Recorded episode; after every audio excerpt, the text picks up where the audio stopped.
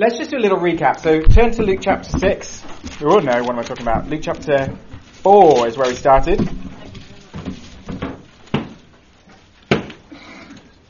Page 1031 if you can pick up your Bibles. Luke chapter 4 on page 1031.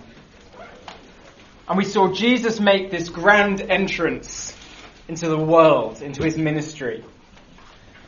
He goes to the synagogue, gets the scroll, he opens it up to Isaiah, he reads about this spirit-anointed prophet, king, the Messiah who's going to come.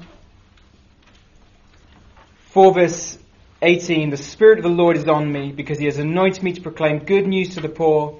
He sent me to proclaim freedom for the prisoners and recovery of sight for the blind, to set the oppressed free, to proclaim the year of the Lord's favor. This figure prophesied hundreds of years ago who would come and bring the new year, this new era of God's favor, the best year ever. A year where God would bring forgiveness, a transformation of those who are blind and deaf, not just physically, but spiritually blind and deaf, that we all are.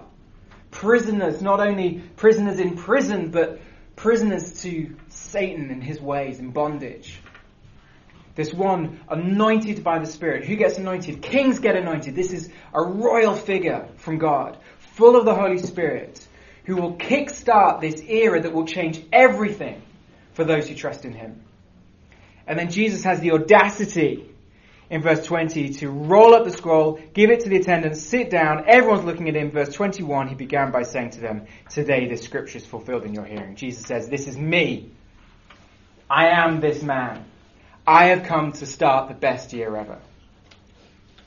With more people than ever, blowing wide open the kingdom of God for all kinds of people to be in the kingdom of God forever. It starts here, but we've been learning a lot about the now and the not yet, haven't we?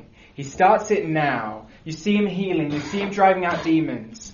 We see how we can enjoy this relationship with God through Jesus, how we can be forgiven, how he's the doctor who's come for the sick. We've seen how he calls us to live for him, to live the good life, the blessed life in chapter 6. But we see that so much of the blessing is not now, but it's yet to come, the now and the not yet of the kingdom. The best year ever starts now in Jesus, but we'll enjoy it fully forever in the kingdom. And Jesus really puts our heads and our hearts forward to that. What an incredible Savior. What an incredible time for us to live in, knowing Jesus. So that's what we've been seeing. And then as we've hit chapter 6, like I said, Jesus gathered his new disciples, the new 12, not the 12 tribes of Israel, but the 12 apostles, to be his new people. He gathered them together along with these crowds who are fascinated by him. Verse 20 of chapter 6, he's been looking at these disciples and teaching them what it means to be blessed, to live the good life in the kingdom of God according to God's way. He's been challenging us. To those who are listening, verse 27, love your enemies. We learned this last week. And he laid out all these incredible ways of how we can be like our Father, being merciful like him. I wonder, as you came to this series to look at Jesus, I wonder what you were aiming for, what you were hoping to get out of it. What was your aim? What is your aim when you read about Jesus? To understand him a bit more. You thought, we're going to read a bit of Luke, I'll get to know Jesus a bit more.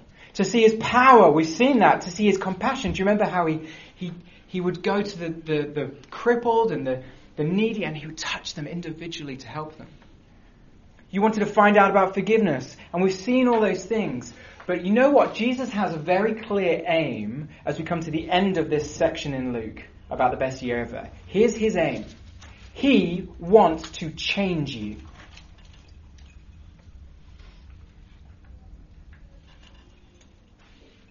He wants to change you. You know, people say, you may have heard this, you come to God as you are, right? You come to God as you are, which is what we've seen, isn't it? That Jesus comes for the poor, the needy, the broken. He comes for the sinners, the sick, not the righteous who don't think they need Jesus.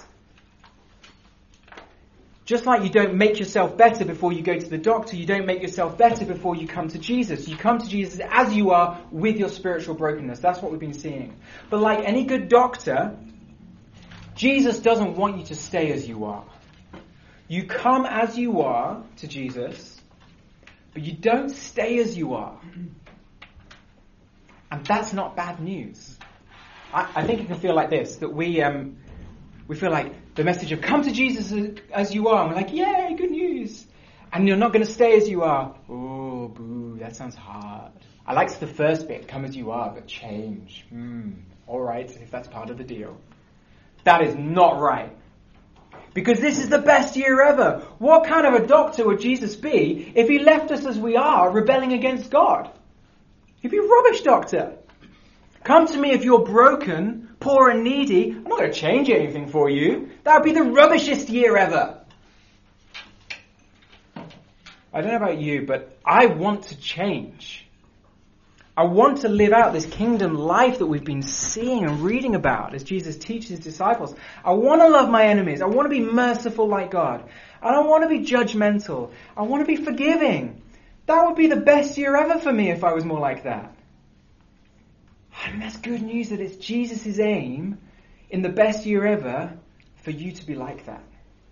More and more. So I want to challenge you this evening. Do you want to change?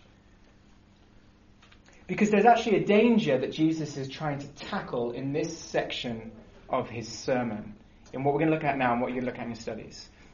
Think about the context. Go back to 6 verse 17. Think about the context of this sermon. So he's 6 verse 17, he's gone to this large place, and there's a crowd. There's always crowds at Jesus. A large crowd of his disciples were there, and a great number of people from all over Judea, from Jerusalem, from the coastal region around Tyre and Sidon. They come to hear him and be healed of their diseases. Those troubled by impure spirits were cured, and all the people tried to touch him because power was coming from him and healing them all. So there's this huge crowd, and they're fascinated by Jesus. They're attracted to him. But there's this danger that the crowds listening in on this teaching to their disciples will nod along. They're going to be excited. They want some of the power that Jesus has got to change their lives and heal them, but they still might miss out on the best year ever. Because Jesus' aim isn't only that they'll be healed or amazed or entertained, but that they be rescued and changed to live lives in the kingdom of God. And it's easy for us to come to Jesus, to come to Globe Focus, to come to church, because we like it. And in a way, we kind of feel entertained. It feels good to be here. We're attracted to Jesus and his kindness and his power. But when he looks us in the eye and he says that his desire is to do some radical, transforming work of who we are, that is way more than we bargained for. It's like you got involved in a relationship where you work out that they're taking this way more seriously than you are. Jesus is taking this very seriously. He doesn't want to entertain you. He don't want to make you feel warm and fuzzy. He wants to change you from the inside out for your good. So let's pray and ask that Jesus would do that. Let's pray. Dear Lord Jesus, we thank you that you love us so much that you don't want to leave us as we are. We're not as we should be, and you know that. And I pray that you'd show us that tonight. And please, Jesus, give us the fullness of the best year ever. The fullness of God's favor to not only forgive us, but to change us. Lord Jesus, we want to be like you. So please this evening, we want to be disciples sitting at your feet. Teach us, give us the desire to change where it's not there. And give us the power to change that only you can give us. Amen. Okay, so how does Jesus teach us about this transformation that he longs for in us? He does it by teaching us about trees. All right? So let's read Luke chapter 6, verse 43. Jesus says, "No good tree bears bad fruit, nor does a bad tree bear good fruit. Each tree is recognized by its own fruit. People do not pick figs from thorn bushes or grapes from briars. A good man brings good things out of the good stored up in his heart, and an evil man brings evil things out of the evil stored up in his heart. For the mouth speaks what the heart is full of." Okay, here's Jesus' big principle he's teaching us tonight. Fruit shows the root. Okay? It rhymes. It's nice. Fruit shows the roots. It's actually quite a simple point that Jesus makes with the tree stuff. He makes the same point in a couple of ways. Verse 43, he talks about good trees and bad fruit. Okay? So if you've got a good tree, it doesn't have bad fruit. Or if you walk along and you see a tree and you see good fruit, you don't think, must be a bad tree underneath. You think, good tree. Yeah? Happy lemons, happy lemon tree. That's how it goes. That's his first point, dead simple. A good tree doesn't bear bad fruit and vice versa. It makes the same point a slightly different way in verse 44. Each tree is recognized by its own fruit. People do not pick figs from thorn bushes or grapes from briars. A banana tree doesn't bear apples. You don't walk along and see some plums and go, it's a nice pear tree. This is just common sense. Plums, plum tree. Apples, apple tree. Banana, banana tree. And so on. Very simple point. You look at the fruit and you know what kind of tree it is. You look at the health of the fruit and you know the health of the tree. The fruit shows the root. And then verse 45 is where Jesus goes, okay, made my simple point about trees, but I'm actually teaching you about what it means to be a human, about hearts. Verse 45. In the same way, as it were. A good man brings good things out of the good stored up in his heart. And an evil man brings evil things out of the evil stored up in his heart. For the mouth speaks what the heart is full of. Fruit shows the root. Our hearts, the root, it talks about storing up things. It wants us to imagine our hearts as these little storehouses, little cupboards. And the question is, what is in there? What is in the root of who you are, your heart? Is there good in there, or is there evil? Well, how do you know? Tree thing. You know what's in the root, in the heart, by the fruit of your life, your actions and your words. If you see bananas, you've got a banana tree. If you see good living, you've got a good heart. If you see evil, wickedness, ongoing rebellion against God, you know that there's a little storehouse down here that's storing up thoughts and beliefs and desires against God. And lo and behold, out it comes as fruit. Jesus wants those of us hearing his teaching to ask, what is my heart full of? Is it full of good or evil? What kind of a person am I? Am I living good for God or living evil against him? How do I know? Look at my actions. I wonder if you've noticed how we try and distance our actions from who we are deep down. Can someone go and get that? That'd be wonderful. Thank you. Our actions from who we are. So when a celebrity does something really bad and everyone says, you've got to apologise, which seems to happen pretty much every day at the moment, the way they apologise often is to say, it was a one-time mistake, it's not who I am. Okay, what I did, even though it was awful, it's not really deep down who I am. Which is an odd thing to say, and they're trying to distance from what they did from who they are. But you kind of want to go, well, it clearly is who you are, because you did it, right? They did it. And you know what, we never reverse it. We don't do something really good and go, well, it's not who I am. If you do something really good, you're like, well, I'm a good kind of person. But the other way around, we go, oh, it's not who I am. But our fruit comes from somewhere. It doesn't get there by accident. Now, it might terrify us when we see the fruit, but it is, Jesus says, it is us. Your fruit is an accurate representation of your root, your heart. So Jesus asks his disciples, he asks the crowd, and he asks you tonight, what do you find when you look? Okay, how do we respond to this? How do we respond to Jesus' teaching that our fruit shows the roots? Here's the first thing. When you find good fruit, be encouraged. When you look at your life and you find good fruit, be encouraged. When we come to Jesus and put our trust in him, what happens is we receive help. The Holy Spirit is who he gives us. And the Spirit produces fruit. And it's an organic relationship, just like the tree stuff. Good trees will produce good fruit. Well, a heart that's been filled by the Spirit, you're a Christian, will begin to produce a good life. It's just how it goes. That's the process. The Spirit's in you. Remember, Jesus talked about himself being a doctor. Well, this doctor begins the lifetime work of curing us of our sin. He has to go into your heart, imagine your little cupboard, your little storehouse of your heart, and he has to clean it out gradually, one bit at a time. So imagine Jesus going into your heart, where your heart actually enjoys the satisfaction of getting angry. And he has to replace that love with a love for our enemies, which then, when that is in our heart, pours out in humility and love and kindness. Or if he goes into your heart and he finds that you love judging others, and that comes out in the fruit of gossip, where you just slag other people off, and mainly you do that because it makes you feel way better about yourself that you're not as bad as them.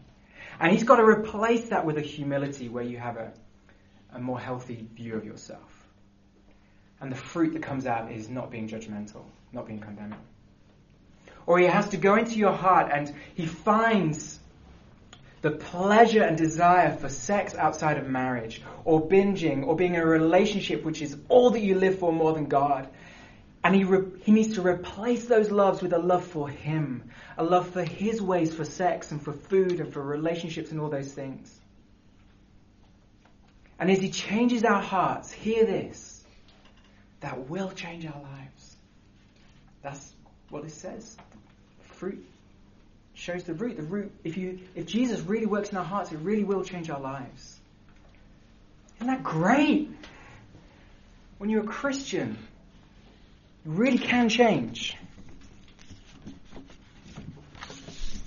Now, you should not expect to be perfect, but if we come to Jesus and if we're listening to him, we should be encouraged to find ways which we are changing.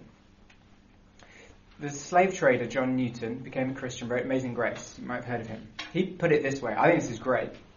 He says, "I'm not what I ought to be. I'm not what I want to be. I'm not what I hope to be in another world, in the new creation. But still, I'm not what I once used to be. And by the grace of God, I am what I am." The grace working in his heart. He's not what he used to be. He's not what he will be. But God is working in him. The change of the best year ever is not instant, but hear this, it is real. So over your life as a Christian, you can probably look back that there'll be ways in which you can see good fruit now that you didn't used to have. Bad language, hot temper, cynicism, lust, self-interest have been chipped away at, not yet eradicated. But there's a kind of leash on those things that just wasn't there before. Because the Spirit's working in you. So be encouraged. That's the best year ever. The year of the Lord's favour, where he proclaims freedom for the captives, freedom for your captive heart. It's no longer captive. Be encouraged when you see the fruit.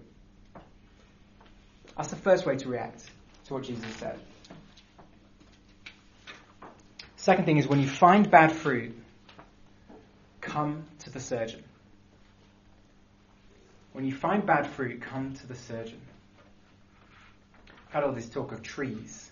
I've always found it quite grand that people who lop off bits of trees are called tree surgeons. Think tree surgeon. They could have been called like tree lopper offers. But tree surgeon. I used to work in a juice bar and I was a juice artist. I just think, it's good. Tree surgeon. What do you do? Well, I'm a surgeon. What kind of surgeon? Tree surgeon. The way that Jesus links the whole tree imagery, but then he goes, actually, it's about you and your heart. It just makes you think of that surgery imagery. Go for actually, it's not about doing surgery on trees, but actually it's about needing someone to come and do surgery on our hearts. And that's who Jesus is. He's the one who we need to make this tree good. So when you look at your life and you find bad fruit, and you trace it down, and you find evil in your heart, you come to Jesus, not away from him. Come to him. Now this imagery tonight and the imagery that's going to come in your passage in your study, the imagery of fruit and root might really shock you. because of the bad fruit that you find in your life. Sometimes with my one-year-old Lydia, I let her touch like a hot radiator or something. Not super hot, don't worry. But she needs to learn. And she goes, she knows it hurts. And it's that shock that's going to teach her. And if we've ended up being like those crowds, not actually interested in Jesus being king of our lives, we need sometimes the shock of taking a good look at our lives and realizing, you know what, nothing's changing. Tracing that down and seeing, you know what, it is not healthy in here. Jesus is loving us by helping us see that. If we look and we consistently see bad fruit and we're just not seeing any progress, it should make us ask, am I really listening to Jesus?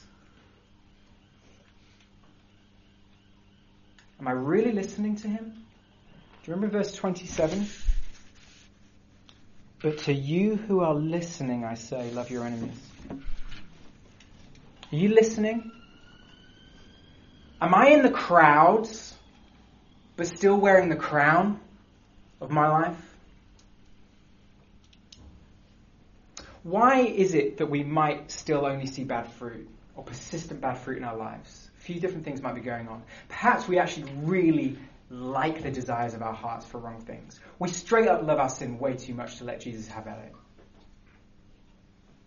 And we've not asked him to clean up that bit of our lives. We don't want to. Maybe that's what's going on. Perhaps we're not listening.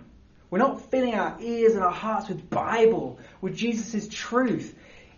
If healthy truth isn't going in, our hearts are going to have nothing happen to them.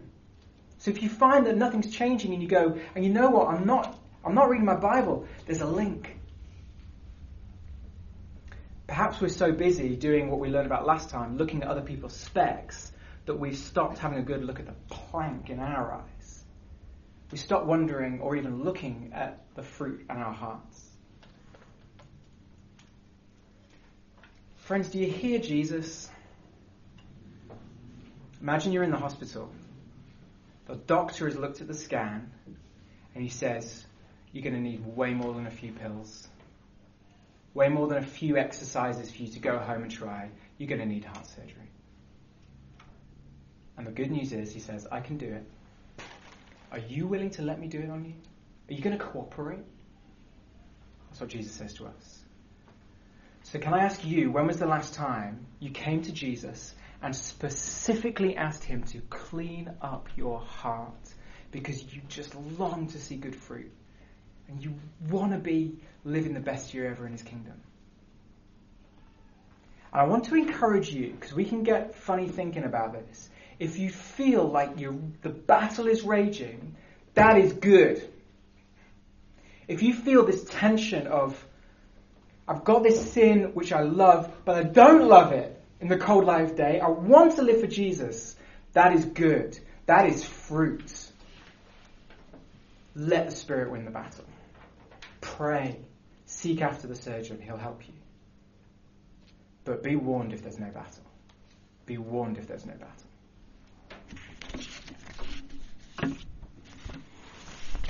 It's hard stuff. Let me sum it up. Because it's good. You don't tell the doctor off when he tells you you need heart surgery. You don't go, well, thanks for bringing me bad news. Say, thank you, doctor. Will you fix me? Jesus' aim in the best year ever, living in the kingdom of God forever, is he wants us to do what he says. He doesn't settle for less than us obeying him. Have you settled for less? You come as you are. We come tonight, and some of us feel it. We come broken. But Jesus loves you too much to leave you as you are. So look at your fruit. Trace it down to your heart root. Listen to Jesus and let him change you for the better. I'm not what I ought to be. I'm not what I want to be. I'm not what I hope to be in another world. But still, I'm not what I once used to be. By the grace of God, I am what I am. So let's pray and seek Jesus the surgeon for that grace. Let's pray. Jesus Christ, Lord, the King of the kingdom. Thank you that you love us so much, that you tell us hard things, you expose what we're like, you don't just smudge over what we're like and paint a false but pretty picture for us. Lord, we're not what we should be. We're not what we one day will be. We thank you that by the Spirit, if we're trusting in Jesus, we receive both the grace of complete forgiveness for all our screw-ups and the grace of change by the Spirit. And thank you that we're not what we used to be, that you are changing us. But thank you, Jesus, that you're not done. And tonight I pray, as we continue to listen to Jesus, I pray that we really listen and that we would do what he says, not in our own strength, but by the grace of God. Jesus, you are what we need. You have everything we need. We need your Spirit. So, Lord, please change us, that we would be these trees bearing good fruit to the glory of your name. Thank you for your forgiveness. Thank you for your acceptance because of the blood of Jesus. And thank you that you want so much good for us. Amen. Amen.